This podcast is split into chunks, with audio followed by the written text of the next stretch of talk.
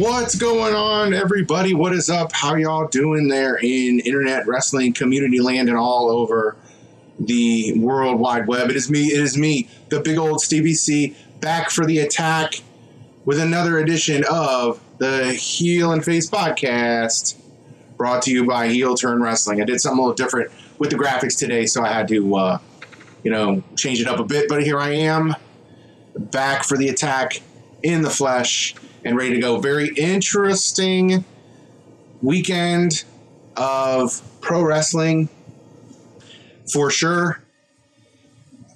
A lot of weird stuff happening on the uh, super indies. A lot of changes. I wouldn't say one's a super indie. I would say one's probably a major world uh, uh, promotion. But be that as it may, here we are doing our thing. We're going to talk about it. We're just going to go straight through.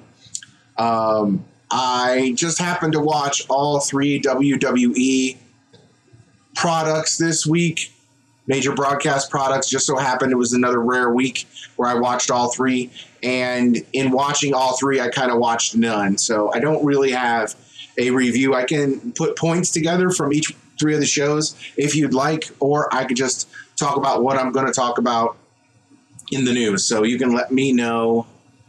The good news is Nobody passed away, although someone nearly died, and we'll talk about that later. Plus, one thing I did watch and I was pretty entertained by this weekend was I caught the Battle Riot 3 match from Major League Wrestling. So they officially kicked off their next season of MLW Fusion by giving us the Battle Riot match. So I'll talk a lot about that at the end of the program, but I am going to hip you guys to some of the news first. But before I do, you know what I have to do because I always do it and I love it because I love our brand and I always want to rep our brand. And by the way, at any point in the program, you can do what the crawl says and you can go to HT Wrestling 316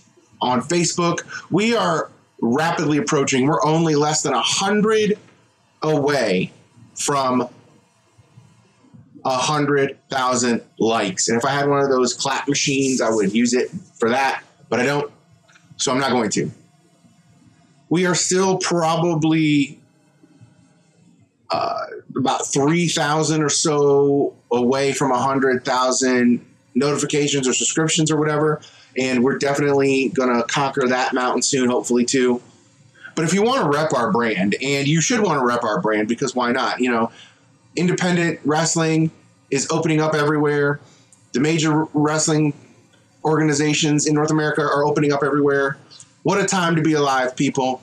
And you could buy WWE gear, you could buy AEW gear, you could buy any gear to rep your favorite brand at the show you're going to. But why not rate, or I'm sorry, why not rep your favorite brand of sports media talk when it comes to the world of professional wrestling and go to prowrestlingtees.com backslash heel turn wrestling. That's right. ProWrestlingTees.com backslash heel turn wrestling is your place to rep our brand. You know you want to. You know it'll make you look good and you can be the envy of all the kids in your neighborhood. So if you just go to uh, Pro Wrestling Tees and you just type in ProWrestlingTees.com, or you can do the whole ProWrestlingTees.com backslash heel turn wrestling, and you can just find us and go to our page. You can check out our lovely t shirts here. Billy Alexander, the Franchise Takes Five podcast shirt. You can scroll down here and you can check out Alcoholic Adam, the interviewer slash meme god slash blogger extraordinaire. If you want to rep the whole brand, if you want to rep the mothership, you can definitely buy a heel turn wrestling t shirt. But of course, your favorite podcast right here, the Heel and Face Podcast t shirt in all its glory, dripping, dripping, dripping right there, baby right hand side, Heel and Face Podcast t shirt in white and black. So uh, check it out. you know your friends are doing it, and it'll make you feel good. All right, so let's just get to um, the news that's all over the place and a lot of uh, interesting things going on in the world of professional wrestling. And let's just uh, break this open, okay? Let's just take this band aid and rip it off. Or in this case, let's just take a pizza cutter and slice open a vein, shall we? So, part of the big news of what's going on in the semi independent scene, the biggest news is the former Zack Ryder on the left there. That's right. Matt Cardona upsets Nick Gage for the Game Changer Wrestling Heavyweight Championship. This was a feud that happened pretty rapidly. And of course, I don't know if we're getting worked or not, or if this is a shoot, or we worked ourselves into a shoot, or we shot ourselves into a work, brother. But either way you look at it, uh, Matt Cardona is now your new GCW heavyweight champion. But let's not forget and let's not belittle the accomplishments of another fan favorite and amazing veteran in his own right. Robbie Eagles becomes the first Australian to win a New Japan title by winning the IWGP Junior Heavyweight title this past weekend as well. So, a lot of uh, great things happening in the world of professional wrestling that's outside of WWE and outside of the company or outside of the country, even. I mean, I don't know if you want to say game changer wrestling. Look, you guys know my uh, philosophy about wrestling. You like what you like, and I like what I like, and maybe sometimes it'll intermingle. You know, I'm not a guy who can't eat macaroni and steak and broccoli on my plate and uh, throw the whole plate out because they all touched. You know, eventually uh, things are going to touch. Uh, eventually, you're going to have a hardcore or a death match in a major wrestling promotion every once in a while, anyway. You know me, I can only watch probably maybe two or three death matches a year. And this is coming from a guy whose favorite professional wrestler, one of his favorite, professional wrestlers growing up, was Mick Foley. Um, it is what it is. There's a lot of debate on the internet talking about whether or not you know this is the new movement. This is where professional wrestling is going. This is what the kids these days with their rock and roll music and their light tubes are bringing to the sport of professional wrestling. I don't have time to debate that with you. I maybe can make that another episode of the Heel and Face podcast, but I don't know how to feel about it because half of me is like, you know what, I really don't care. Uh, but the other half of me is like, well, you know, this kind of niche wrestling is being legitimized now because Zack Ryder was a star, mainstream star in a major wrestling promotion. And he was being used, not sparingly, but he was being used enough. He had a couple of appearances in AEW as Matt Cardona, and as you know, he spent the better half of last year feuding with his best friend Brian Myers in Impact. Uh, this feud with Nick Gage came very suddenly, uh, and I'm starting to think there might be a little bit more behind it than just, hey, randomly fighting each other and calling each other out on social media.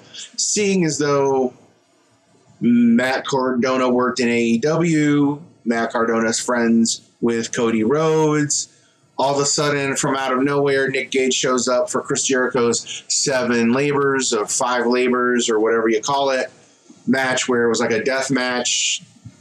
Uh, so, who knows what strings are being pulled? But somehow, Matt Cardona became the game changer heavyweight champ, and somehow Nick Gage surpassed the odds by ever making it past indie or backyard wrestling. So I guess it's a win-win for everybody in that situation. Now, as far as the other one, Robbie Eagles, uh, fantastic work and shout out to everybody down there in Australia, all the amazing heel turn wrestling folks Leo, Adam, shout out to you guys. Shout out to uh, Piers Austin and every time he posts with us. Uh, Robbie Eagles is the reason why there's a huge Renaissance style talent upswing coming from Oceania, coming from Australia, coming from New Zealand, coming from Fiji, Tonga, all the places around there. If you wrestled or you trained with Robbie Eagles, you are guaranteeing yourself a shot at superstardom in the professional wrestling business. So, congratulations to this guy, the sniper of the skies, becoming the new IWGP Junior Heavyweight Champion. Is this going to be the springboard for him to get into uh, a bigger title mix with New Japan? We'll see. It remains to be seen. Uh, we know that that's what basically is happening to Will Ospreay right now, and his shot. He was the man in the junior heavyweight division and then he started gaining more weight, and now he's in major contention amongst the heavyweight and the intercontinentals. So, matter of fact, he's still he should still be IWGP champion. I thought he was. So anyway, as you read uh, right there, uh, Robbie Eagles was met with praise, and Matt Cardona was met with pizza cutters. Uh, you can check it out online on uh, Game Changer Wrestling's Twitter handle they show plenty of pictures of pizza cutters being thrown at him on bottles of beer, empty cups, etc., etc. So it is what it is, and we're moving on. But if you thought that was weird, then get a load of this. Out of literal nowhere, this is happening. I don't want to say, well, I don't want to say nowhere. But how do I say it? Wherever this is coming from, wherever, whoever dreamt this up, I guess the speculation is coming true. And it seems as though multiple, multiple sources are reporting that former WWE stars Daniel Bryan and CM Punk, both of their names in WWE, are apparently all elite. That's right, kids. Daniel Bryan who, let's be honest, pretty much solidified him as one of the greatest professional wrestlers in the world by being in the WWE. And CM Punk, disgruntled former professional wrestler for the WWE, left. And uh, despite CM Punk saying over and over again in interviews that it would have to be the right situation with the right booking and the right storyline, everything's got to make sense. It seems as though both of these former Ring of Honor champions, both of these former indie darlings of my wrestling youth have now made it to all elite wrestling. And the backlash that they are suffering right now from everyone, from fans, from everyone, is ginormous. It's huge. I will never, ever, ever, ever, ever in a million years begrudge or besmirch or downgrade any human being who wants to make a living independently and free themselves however they want to do it. I just got into it with somebody on Facebook. That's probably why I was on a two day, two factor authentication ban for probably about 12 hours because uh, I guess I was spamming or arguing with people too much. Well, whatever. Um, I don't want anybody, any person who is willing and able to work in this country to be denied being the best that they can be by any government, any institution, any place of employment, any corporation, anything like that. This is the era of gig employment, right? This is the era where people are finally starting to wake up and they don't have to be beholden to any government, any institution, any union, anything to be able to make money and be successful in this country or in this economy if they don't want to, despite all of the impediments put against them. Sorry for political side rant. We'll get back to what this has to do with these two we know that Daniel Bryan is a itinerant wrestler. He always has been. Daniel Bryan is just a different kind of guy. He's always kind of gone against the grain, which I always wondered why he would even entertain an invite to the WWE. Maybe he's playing underwater, upside down 4D chess, and we're all playing checkers. Maybe when things started to happen to him, it was all serendipity that he got the chance. But honestly, his two greatest runs as a professional were Ring of Honor and WWE.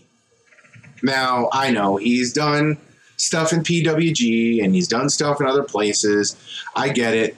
But as far as I've watched him, and I've seen his PWG stuff, he was also down there with like uh, Excalibur and Super Dragon and uh, you know guys that aren't even in the business anymore practically or aren't even wrestlers anymore practically. Um, so you know how much was he gaining in PWG or any other place?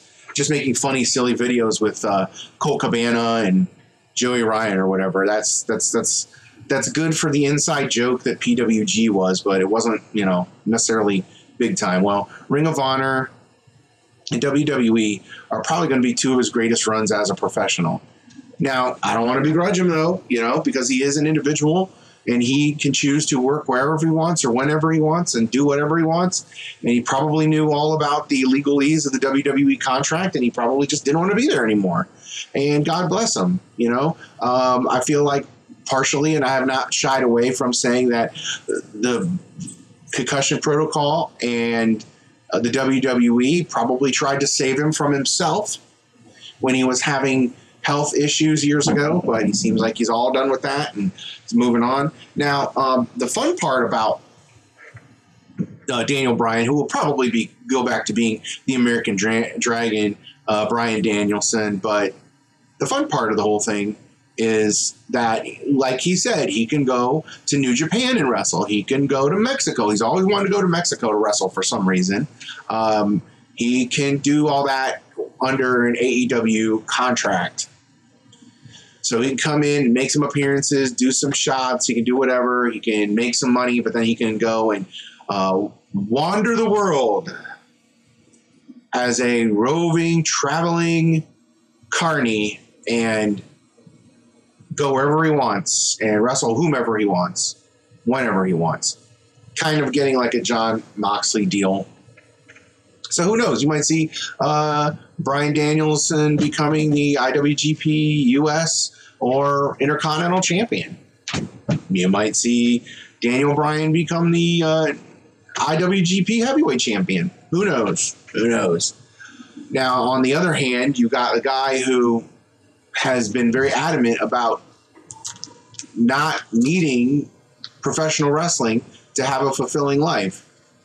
And this is the guy who keeps saying he didn't want to be part of the business anymore. If he was never a wrestler anymore, his, he, he would he would never cry another tear about it. And he also, by the way, we're talking about CM Punk here. He's also the guy that said that he wouldn't go anywhere unless the stories made sense, unless the bringing you in me in made sense, unless the money was right, etc., etc. All the reasons why he wouldn't come back to professional wrestling are totally going on right now in AEW. So to sign with a company that really doesn't have any direction, really just books literally from segment to segment for no organization, no long term, and is just basically collecting talent. For CM Punk to now go, very interesting. And I have some theories. I can't put them together right now, but I have a working theory that many AEW fans are not going to like part of my working theory is is that Vince McMahon in his wild old days is running a scam on all of us and he is forcing Tony Khan into a Dixie Carter slash Ted Turner situation by flooding the market with high priced professional wrestlers to the point where even Shad Khan has to cut the checkbook off. So I don't know. I'm working on that theory. I don't know how. What do you th- guys think of it? You can let me know in the comments section below. I just am not sure that this is something that uh, uh, it just blows my mind to see these two going back. So again, going to AEW of all places. So that's just a, like a weird random thing that happened. I guess that's the biggest news that you want to talk about. More news from the world of professional wrestling. So you've got two guys who um, have left the WWE for greener pastures. And so, what is the WWE's response? WWE does it streamline the company now that everybody's back, now that fans are back, and now they're touring seriously again. Are they going to retool things to make sure that they have a tight ship? Are they going to take the forward momentum they had with the pretty good money in the bank and move it forward? Nope. Silly. This is the WWE we're talking about. And they can't consistently be good. So, after a near perfect money in the bank, WWE is all over the place on Monday Night Raw. They're all over the place, and they were kind of all over the place on SmackDown. And NXT, we're going to get to uh, after the break, but there was just a complete utter mess on Raw, all over the place. If you can see, you can see. Uh, if you're watching live, God bless you. Thank you for being here live. But if you want to catch this live, you can always go back to the Heel and Face podcast page on Facebook, or you can get the audio on your favorite podcast streaming service. But before we get to all that, again, for those of you who are listening to the audio version, you've got John Cena coming back. You've got Nikki ASH cashing in the money in the bank and becoming the new Raw Women's Champion. Speaking of new champions, you have Reginald, who has been the long suffering attache of Shayna Baszler and Nia Jax, now winning the 24 7 championship from Akira Tozawa. And speaking of championships, Keith Lee came out to challenge the Almighty, the Dominator, Bobby Lashley in the first segment of Raw, only to get squashed so Goldberg could come back. That's right, ladies and gentlemen. So Goldberg could come back. All of the good graces that the WWE insisted upon and built with money in the bank and how everything was darn near perfect, how everything made sense, and how you could tell which agents did which match and how everything was almost perfect for that pay per view. Now, fans, including myself, are left to ask more questions than answers. The only consistent thing, honestly, going on in Raw right now is the Elias versus Jaxson Ryker feud, which devolved yet again into an instruments match because uh, Elias is unfortunately stuck in bad booking. And some people said this, but and now they've pretty much moved Elias's gimmick and shifted it over to Boogs, who is pretty awesome. Don't I'm not gonna lie, um, but at least what they're doing is they have an old school, consistent professional wrestling feud that you could pick it out on a lineup, and it's something that we haven't had in a while. So, as far as being consistently good, uh, one of the few things on Raw, ironically enough, for two guys that don't need to be and are stuck in mid card hell, but at least they are trying to put on a noticeable show. And I can get with a Elias Jaxson Ryker feud for however long and whatever it ends up being. It's not going to end up being for the U.S. belt for anything, you know, for any time. It's probably not going to be worth any belt. It's probably going to be pride between the two of them as Vince McMahon and the writers struggle to justify why having either one of them on the roster anymore. But that's not even the worst part either. The worst part is obviously the return of Goldberg. I know how much Goldberg means to the company, and I know how much that we fans are so tired of seeing him. But like he said, in Goldberg's own words,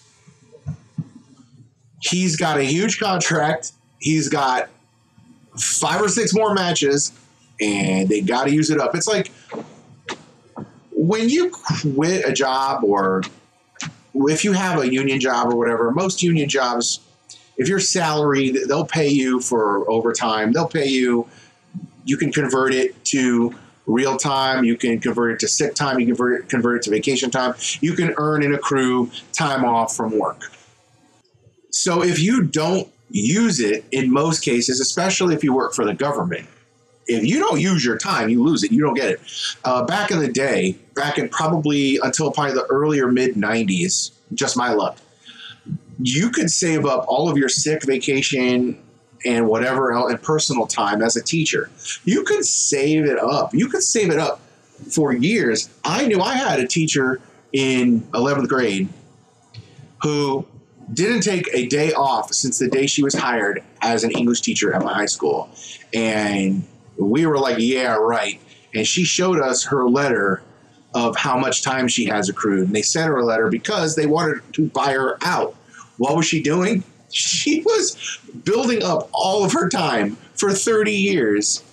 And we wondered why. You know, some kids wondered why. And she said, because when I'm 55 and I can retire with 100%, I will have paid my doctorate off. I will have invested my money and I will be able to take two years worth of paid vacation to work for a university to go on trips to vacation, to do home repairs, and it'll all be on Akron Public Schools time. And we were like, wow, she is living in year 2021, and we are stuck here in 1991. How foolish of us. Well, the state of Ohio got smart and they revamped their retirement system. And instead of telling you a long, boring story, just want to let you know that you can no longer, as a teacher, just save all of your accrued time every year. You're either going to be asked to buy it out or get to, you're either going to get a check at the end of the year for it or you're going to lose it. So they're encouraging people to use their sick time and vacation time and whatnot. Goldberg has this time goldberg has all this accrued time he's approaching 60 and he probably has three or four more matches left on this contract. So you know this is going to be a SummerSlam thing. You know that they're going to schedule him for some Super Showdown 2 in Abu Dhabi or whatever. They're going to get their money's worth out of Goldberg, and there's nothing we can do about it. And then they're just going to say in two or three years when he's used up all his matches, hey man, have a nice life. And they're going to be able to write it off. And Peacock's going to be happy that they don't have to pay Goldberg anymore. So there you go, because that will be the finalized part. They're just going to be waiting for this Goldberg contract to run out. So Vince McMahon, in his deathbed, can sign the WWE over to NBC Universal Comcast for them to deal with. That was a very long analysis and a long story to say that we're going to have to live with it, whether we like it or not. Goldberg is going to be around. He's going to be around to stay. He's probably going to challenge a couple more times for the heavyweight belt. He's going to continue to be Don Quixote running with the lance towards windmills like Bobby Lashley and Drew McIntyre, and hopefully at some point Big E, and always fall short. But at least they've got somebody that they can do blow off throwaway matches with. And despite what you guys might think on the internet, and despite what we all feel about Goldberg on the internet, he still draws. They still chant his name. We're sick and tired of it he's clearly lost 50 pounds and he looks like he could barely pick up his son, let alone Bobby Lashley. By the way, speaking of Goldberg, his son has been training at the Performance Center too. his son is training to be a professional wrestler. So well, we're not done with Goldberg yet, and Goldberg is not done with us. So if you want to take a look again, a lot of hits this week and on Raw, but a lot of misses. And probably the highlight of this, and again, this is another controversial thing, but uh, Nikki ASH winning the women's belt and defending it, by the way, at a house show this week, too. She is a very cool human being by all accounts. I read somewhere, I think Casey Carter had tweeted after Nikki won that when they were doing Raw from the Thunderdome and the, from the Performance Center, in order to get the fan feel when they paid all of the NXT people to be there in the stands. Apparently, Nikki bought the uh, everyone in the stands pizza.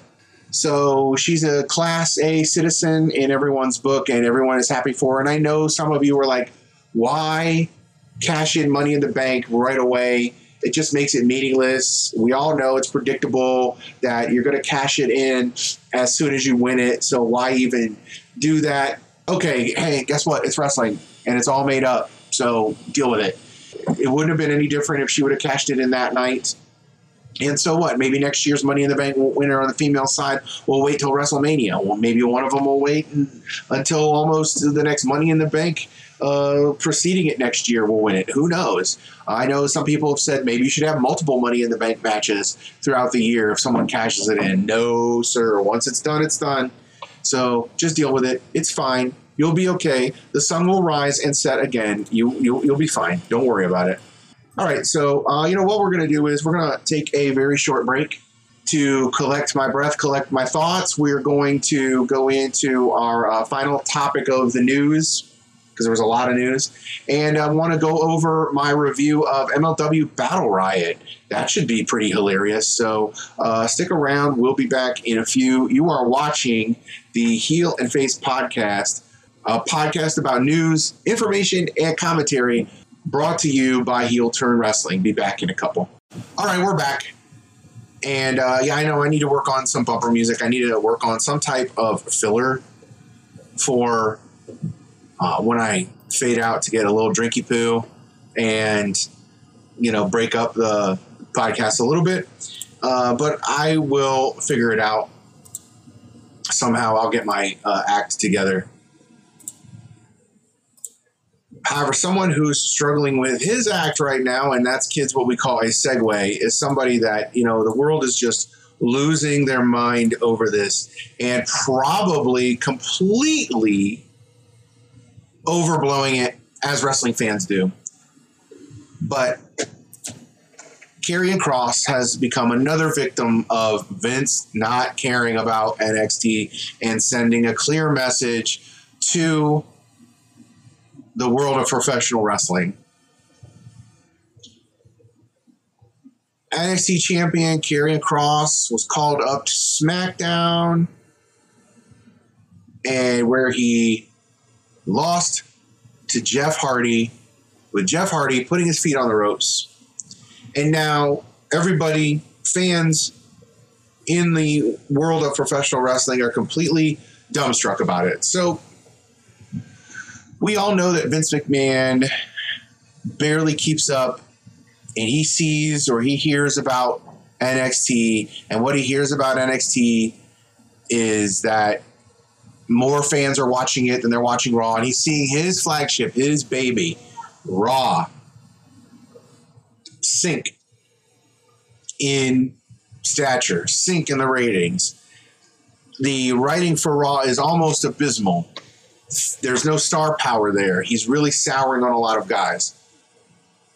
But NXT is doing great. So, what happens? Well, you start calling guys up. You start seeing who's down there in NXT. And as we talked about in a couple of podcasts ago, that Vince made it a point to go down to the Capitol Wrestling Center to scout for talent for Raw and SmackDown. And this is his idea of it conspicuous by her absence was was Scarlett. Sorry, my mind blanked for a second there. And no one knows why. She was on a dark match a couple of weeks ago wrestling, but as far as the team, the team was out with only one member. Now, granted, he was the champ, he's got the belt, he represents NXT brand, and then he was promptly kind of heeled on by Jeff Hardy, you know, with the foot on the ropes. And I know they played it off as wily veteran, but in actuality, it was a bad all around look for Karrion Kross. And very and many people are saying that this is in fact a not so subtle message sent by Vince McMahon to NXT and to Triple H that this product this NXT is nothing more than developmental. It's nothing more than the farm system. Don't get your hopes up. And certainly, I don't take this seriously. Um, well, the fans have gone apoplectic with this, and many of you out there uh, have, you know, gone everything from protest WWE to let's get Vince McMahon out of here somehow. Uh, let's get somebody who's competent and knows what they're doing in the world of professional wrestling uh, in charge of this company because it's not working. And if Vince is not in charge. If Vince is not running it, if it's not Vince's creation, he doesn't care about it. He doesn't accept it. He doesn't want to have anything to do with it. And that may be petty and childish, and that may be the ramblings of an 85 year old man, 75 year old man. So we need to, in fact, somehow get rid of um, Vince McMahon. And I'm not against that. I'm not totally against that. Somehow, Triple H has to do, and maybe Triple H and Shane or Triple H and Stephanie have to do to Vince McMahon what Vince McMahon did to Vince Sr., which is ask to buy him out, ask to take over the company, basically say, um, we, we run the company now, we'll buy all of your shares out, and you can live out your life in peace and splendor, knowing that you accomplished turning a carny sideshow that was only catering to a crowd from New York, Boston, and Portland, Maine, to an international global phenomenon and billion dollar, multiple hundred billion dollar company. So, um, good luck convincing Vince McMahon that. again, this is the supposition that any of that is true. Is there a little bit of overreaction on our part that Karrion Kross is quote unquote getting buried or that this is what's happening? I mean, if you want to put two and two together and couple Karrion Kross with what happened to Keith Lee, then okay, I, I get it. We wrestling fans, very intense. We are very upset when our favorites don't uh, get the status that we feel like they deserve. And I'm not definitely I'm not sticking up for Vince McMahon in any of this.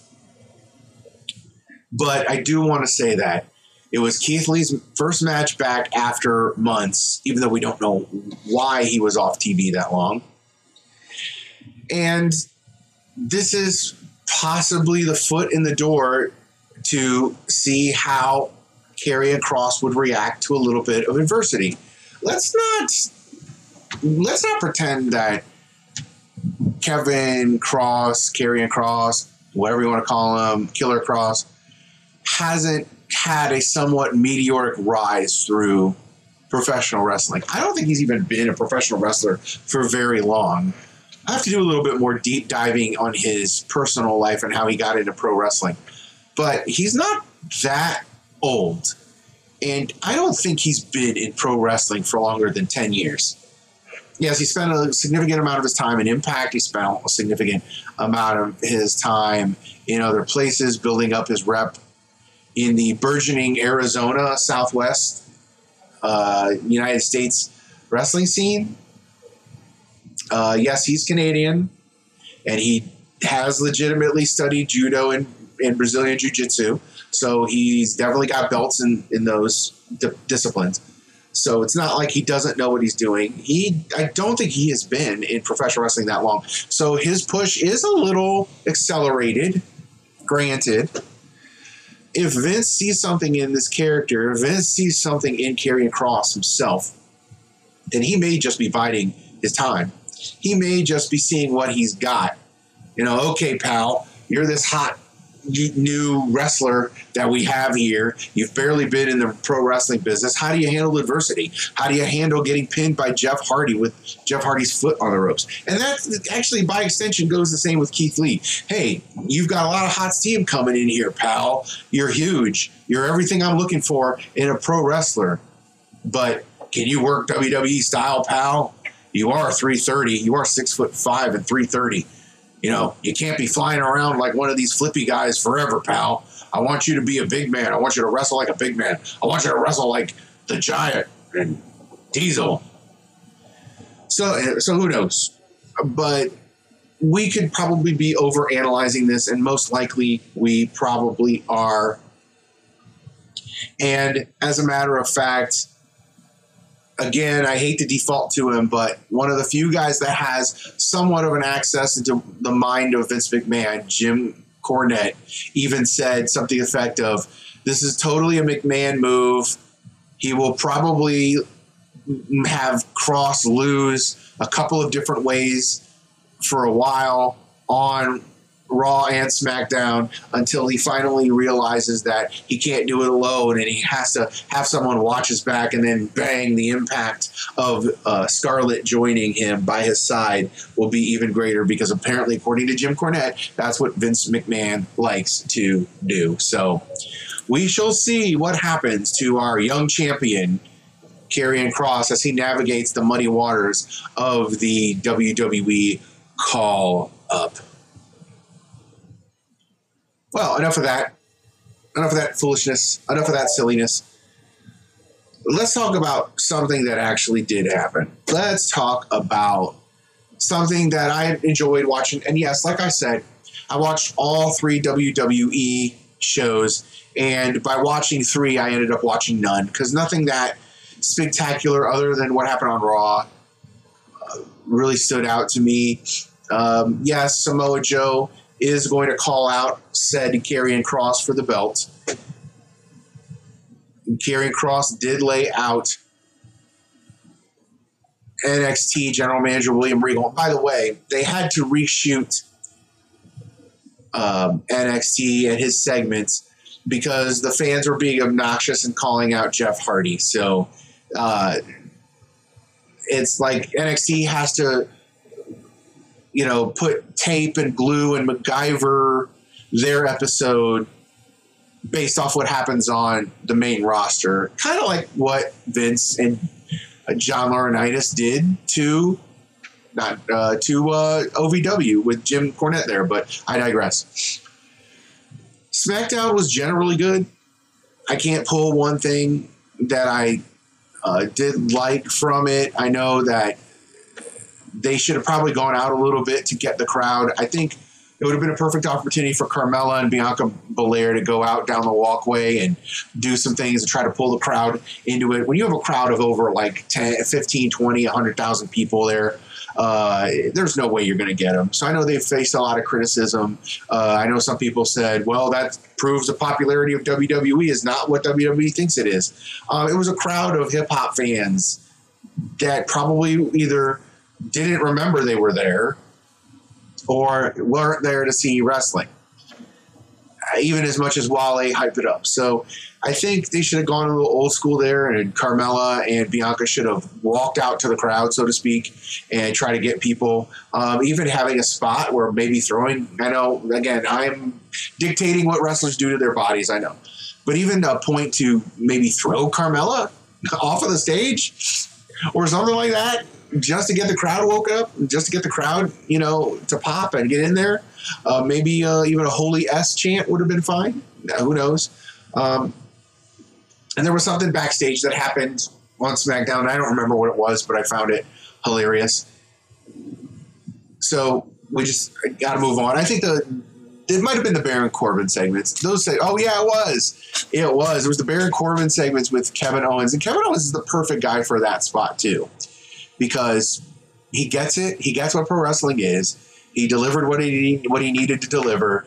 All those silly vignettes in PWG and everywhere else paid off for him, and uh, Kevin Owens can find you know sympathy in Baron Corbin and, and, try to help him out. And you know, what's Kevin Owens' gimmick? He's a family man who fights for his family. And when Baron Corbin started making that appeal to him, oh, kind of pulled at Kevin's heartstrings a little bit. I would love to see like Baron Corbin become Kevin Owens' like mentee, you know, a second, so to speak. Not a slave or anything like that. Not a not a not a servant. Not a butler. Like what's going on in NXT. By the way, that was brilliant too uh, on NXT. I didn't talk about that, but the whole segment of forcing Cameron Grimes to uh, punch Drake Maverick out, that was pretty good. But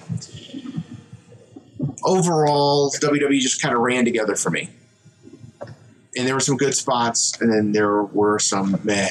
Uh, but one very intriguing match that happened. And yes, this happened two weeks ago, and they finally put it up. But again, we knew that this was the start of the season for Major League Wrestling, and they kicked it off with Battle Riot. So, was not able to procure pictures for my discussion for Battle Riot, but I will talk about it because it didn't even really last that long. It lasted uh, a fair amount of time. Um, overall, it was good. Um, I have been following the product enough to get a tertiary account of what's going on. Okay, I'm not coming back into Major League Wrestling blind. I just haven't been you know, going back to watch all the MLW Underground matches and all that. I've been biding my time. And uh, if things were better in my life, I probably would have made a more serious attempt to actually go to Battle Riot Live. But, you know, things are being what they are, and I only can do so much. So uh, here we go with the open for Battle Riot, which opened with a kind of a shock. It opened with the presence of El Jefe, the patron, so to speak, of Azteca Underground, Cesar Duran, came out to greet the wild and woolly ready MLW crowd at the 2300 arena. He then came out and shockingly, he kind of cut like a baby face promo saying that uh, he heard that this city was uh, appreciative of good wrestling, appreciative of lucha libre, and then of course he had to turn it and say he thought it was a bunch of BS. Uh, he went on to brag that he uh, reinvigorated the respect for lucha libre in this country with his company, and that there will be no more disrespect for Lucha Libre and there'll be no more disrespect for him because, as part of the agreement to bring Azteca Underground to MLW, he has now become the official matchmaker for MLW. So I don't know what's going on in New York. I don't know what's going on with Court Bauer. He may have, in fact, made a deal with the devil, but we will see. And then, of course, you can't just stop there because as soon as that announcement happened, out comes Injustice of all people. That's right, Jordan Oliver and the young goat Myron Reed, the current middleweight champion, came out and basically said, Look, we don't care. We want our shot at the MLW Tag Team Champions, and we know that you have Los Parks under control. So why don't we just do the damn thing? And so they did challenge. By the way, again, nothing against Jordan Oliver, but he sounds like he's 15. He looks like he's 15. I'm sure he's in his 30s. I'm sure he's a, uh, you know, he's a veteran of, of, of many years in squared circle. He just doesn't look it. That's fine because that didn't matter. Because as soon as they threw out the challenge to Duran, all of a sudden, bang, out of nowhere, the new and improved, newly incar- uh, reincarnated LAX, the Latin American Exchange, led by Konnan, came down to the ring to confront Injustice, to basically tell them that they jumped a line and that we are here, 5150, here to stay. And Konnan uh, said he was going to bring his boys Rivera and um, oh man, sorry, name escapes me. Uh, Slice Boogie, thank you. Shoo! Came out with Rivera, Slice Boogie, and Doctor Julius Smokes. So he's going to take the LAX to a whole new level in MLW. Then it was uh, broke down. Jordan Oliver uh, called Konnan a corny cloud chasing clown using alliteration. So he, his English teacher should be proud. And then that broke down into a cluster schmoz to take us to backstage where Alicia Atout had newcomer to MLW, uh, previously released uh, EJ Nduka, who is calling himself the judge, EJ Nduka, to go ahead and pick his number for Battle Riot. Of course, we had a feed cut. Contra came in, and Josef Samael stood there with Daivari, Mads Kruger, and Simon Gotch and Ikuro Kwon. Uh, Simon Gotch, who I thought wasn't in, I thought he had left. Maybe he's back, uh, but he is a part of Contra. So Contra came in and basically said they were taking over and they have surprises on their own. Um, come back from a brief about a new show from uh, MLW Fusion, ML Fusion Alpha. Interested to see what that's about. We see Tom Lawlor and Kevin Ku, who looks great, by the way. He looks like he lost a ton of weight backstage. And uh, um, Kevin Ku picks from the rolling drum. He likes his number and he's fine. Lawlor, however, chooses to use this as a practice round first. Uh, he's not happy with his number, so he tries to go in again, and that didn't work. The judge comes back to scare off Team Filthy, and everybody's got their position now. So here we go. I think they pulled uh, the Pat Patterson rule for the Royal Rumble. They said a new wrestler every 60 seconds. I think some of it was 40 seconds because the whole entire show was only about an hour and a half. At points, the match was a little overdone, hard to follow. At, at one point, there was probably close to 25, almost 30 wrestlers at the ring one time. The first elimination was Savio Vega. Um, this was no disqualification, weapons are permitted, and elimination, pinfall submission, or throwing a wrestler over the top rope with the winner to get a title shot anytime, anywhere. Now, pinfall or submission in a battle royal seems awful Owen Hartish to me, but what do I know? I'm just a guy in my basement talking about professional wrestling. A lot of g- good uh, spots in here, a lot of uh, positives to take away. The return of Davey Richards. So that was a good thing. Um, everybody was happy to see Richards back. He was the number one entry, and Tom Lawlor was number two.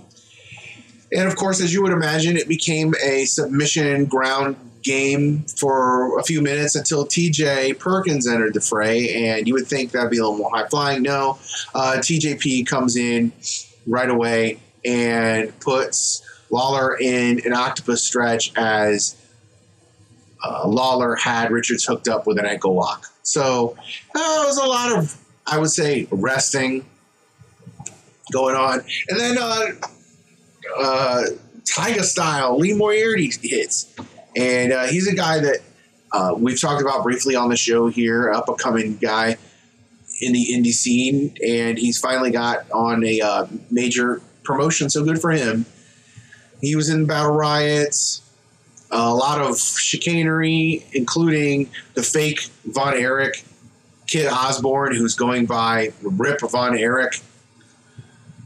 Uh, and he's just basically asking for a butt kicking from the uh, Von Erich family.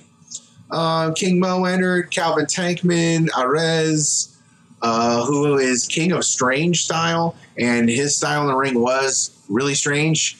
Um, had a lot of fire, good lucha, knows what he's doing, but he had some really kind of weird moves. But I got through that. Um, Gringo Loco doing his thing. Zenshi pulling off some pretty wild moves. Speaking about wild moves, and uh, if MLW uh, was smart, they would be booking uh, Zenshi versus Arez for the middleweight, number one contender for middleweight belt. So we shall see. Um, Zenshi even pulled a Kofi Kingston, uh, not getting eliminated by falling out on his hands and then hooking his legs onto the guardrail and stopping his momentum, and then doing another handstand walk all the way to the side of the ring where he hooked his legs to the middle rope and thus saving himself from elimination. Uh, Myron Reed came in. Like I said, Savio Vega, Jordan Oliver. Um, the funniest bump of the night wasn't intentional. Uh, this guy named Beastman, we have no idea where he's coming from. We do know that he should probably not do a running slide into the bottom of the ring because uh, his belly stopped him. That's right, his belly acted as a doorstop and stopped his momentum from sliding in the ring. So, poor guy. Uh, it's an interesting gimmick, but um, you lose your momentum when you run full sprint to the ring, try to slide into impact, and get stuck by friction. Of course, LAX came down to the ring altogether, Slice Boogie and Rivera, with uh, Julius Smokes impersonating New Jack by bringing a cart full of weapons down. Of course, weapons are legal, so what can you do? Um, LAX means business. Matt Cross was there, so uh, good for him. I think this is probably part of the Azteca Underground deal that he's there. Um, the first elimination again was Savio Vega. Was I think uh, he lost to a pinfall, uh, and I think it was at the hands of Rivera actually. So that was interesting uh, that LAX pinned one of the greatest uh, Puerto Rican wrestlers of all time but that's neither here nor there. Even Buku Dao looked pretty good. Buku Dao looked kind of doughy last time we saw him, but looks like he's thinned out a little bit, so that looks good.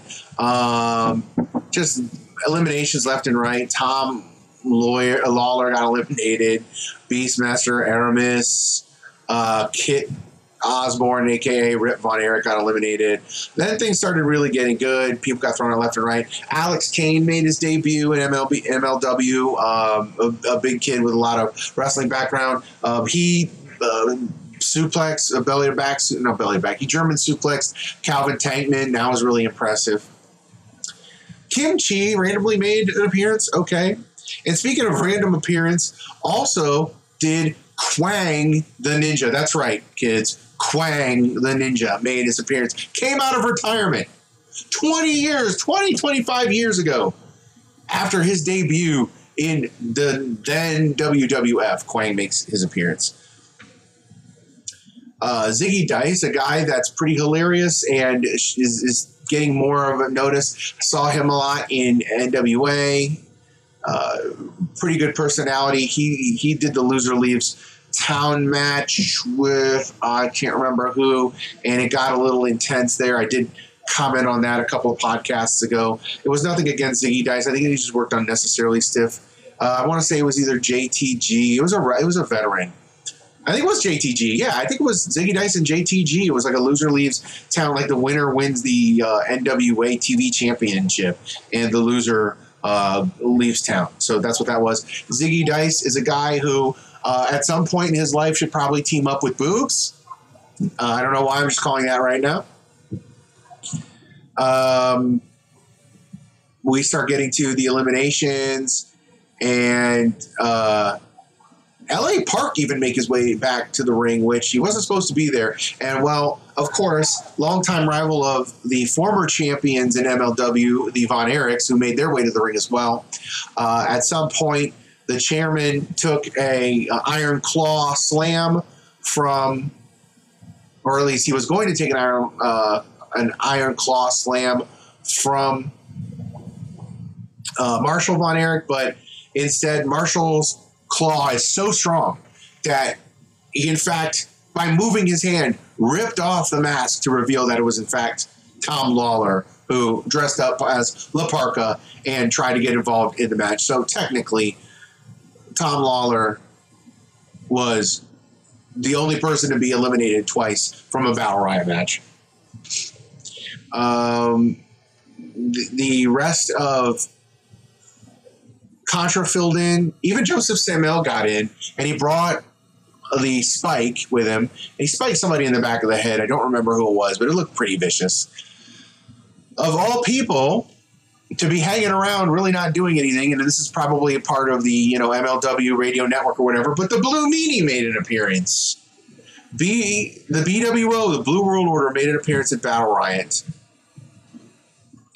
Um, I like uh, Ikuro Kwon. He made his way into the ring as well. Like I said, the entire Contra unit came in except for the Samoan werewolf Jacob Fatu. And of course, let's not forget the most important, the man of the hour, the Tower of Power, the the MLW Openweight champion Alex Hammerstone made his way down to the ring um, to clean house and get involved. There's a reason why they saved him, though, and I don't want. i will I'll briefly talk about it when I come to the end. Uh, Sentai Death Squad, uh, uh, King Muertes, the former Judas Mesias, the former uh, Mil Muertes, courtesy of Azteca Underground. King Muertes made his appearance. Didn't look all that great, honestly didn't look that bad of a that much of a monster. Seeing as though also uh, Mads Kruger and other bigger guys were in the ring too at that time, so it kind of made him look less monstrous, if that's a word.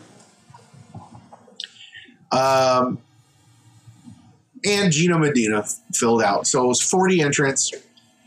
And uh, again, it was hard to follow at times, but you know, at some point they got all the main people out there that they wanted to be out there. Uh, they got Contra out there. Uh, they had uh, the Von Erichs. It all tied together well. Um, Alexander Hammerstone ended up just tossing guys left and right from Contra with the help of the Von Erichs. So that was interesting. Uh, Mads Kruger, however, took care of the Von Erichs, uh, also with the help of Simon Gotch. But in the end, the winner, who was actually really blown up, and there's probably a reason why he was one of the last in there. Uh, he looked like he was really struggling at some point. Uh, but your winner, and I don't want to disparage, disparage the win because I really like Alexander Hammerstone, but your winner of Battle Riot 3, Alexander Hammerstone, who not only earned a shot at whatever belt he wanted to, but made a serious dent in a Contra unit, even symbolically taking Contra's flag and ripping it to shreds in the middle of the ring. A la another professional wrestling superhero that wore red and gold with bleach blonde hair and muscles for days did Oh, 30 years ago. That's right. If you didn't catch this, there was an obvious homage to the immortal Hulk Hogan, even posing like him in the end of the match. So the message is very clear that, you know, Hammerstone is still a huge Hulk Hogan fan, or at least borrowed a lot from Hulk Hogan. Uh, just like Hulk Hogan, he's defeating his enemies. Just like Hulk Hogan, he won't stop until he defeats the evil foreigners.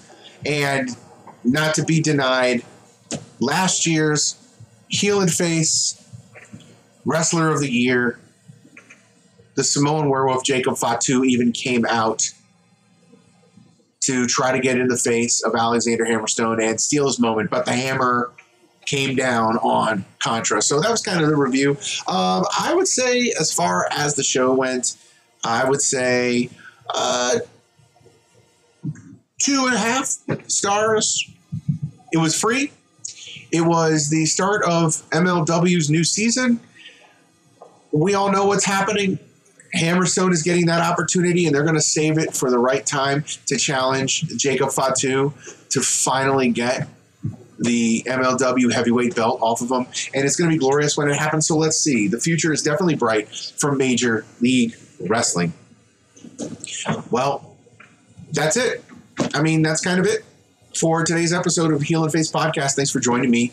Uh, went a little long, as I, I know I always usually do but I just wanted to talk to you, touch base with you guys on what's going on in the world of professional wrestling this week. Hopefully, it won't be as crazy as uh, you know you uh, you saw it be.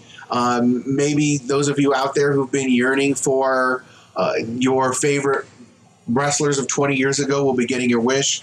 My personal opinion is I think the CM Punk ship has sailed, so I'm not really that intrigued. It's not going to make me watch AEW to see if he comes out. Who knows if even it's 100% true. The only thing we know is, for some odd reason, Living Colour, Corey Glover, and Will Calhoun now follow AEW. So that might be a curious hint to see if CM Punk is officially signed. But for me, the CM Punk ship has sailed. And as far as Daniel Bryan goes, he can do whatever he wants. God bless him. It's going to make it really awkward around vegan Thanksgiving, but what do I know? I'm just a guy who talks about pro wrestling in his basement. Thanks for joining me today. Before we go, again, share the page, like, share, notify when I come on. Go to all my social medias, not just here on Facebook. Uh, you know, I want to be all over the place and I want to be accessible to everyone. And the weird two factor authorization that I had to do this week kind of opened my eyes to the fact that I need to be in a lot of different places. So, not just here on Facebook, but check me out on Minds. You can check me out on Twitter. You can see my Twitter handle.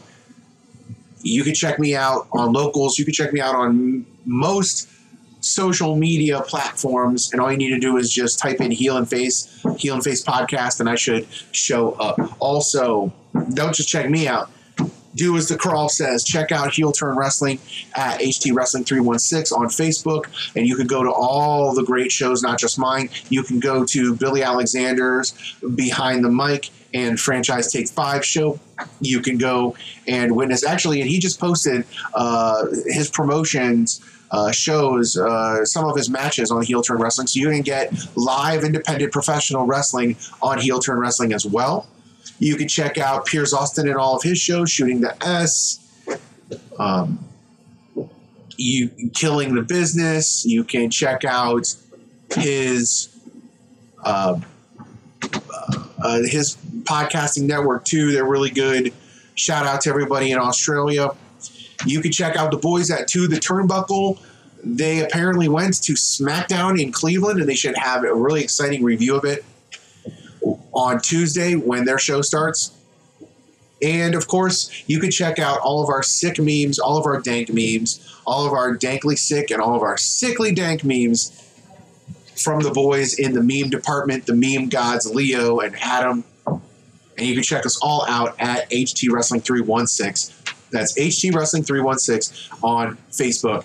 And if you couldn't join me live or if you couldn't join me on Facebook, you can also stream the audio version of this podcast on your favorite social media service. Okay.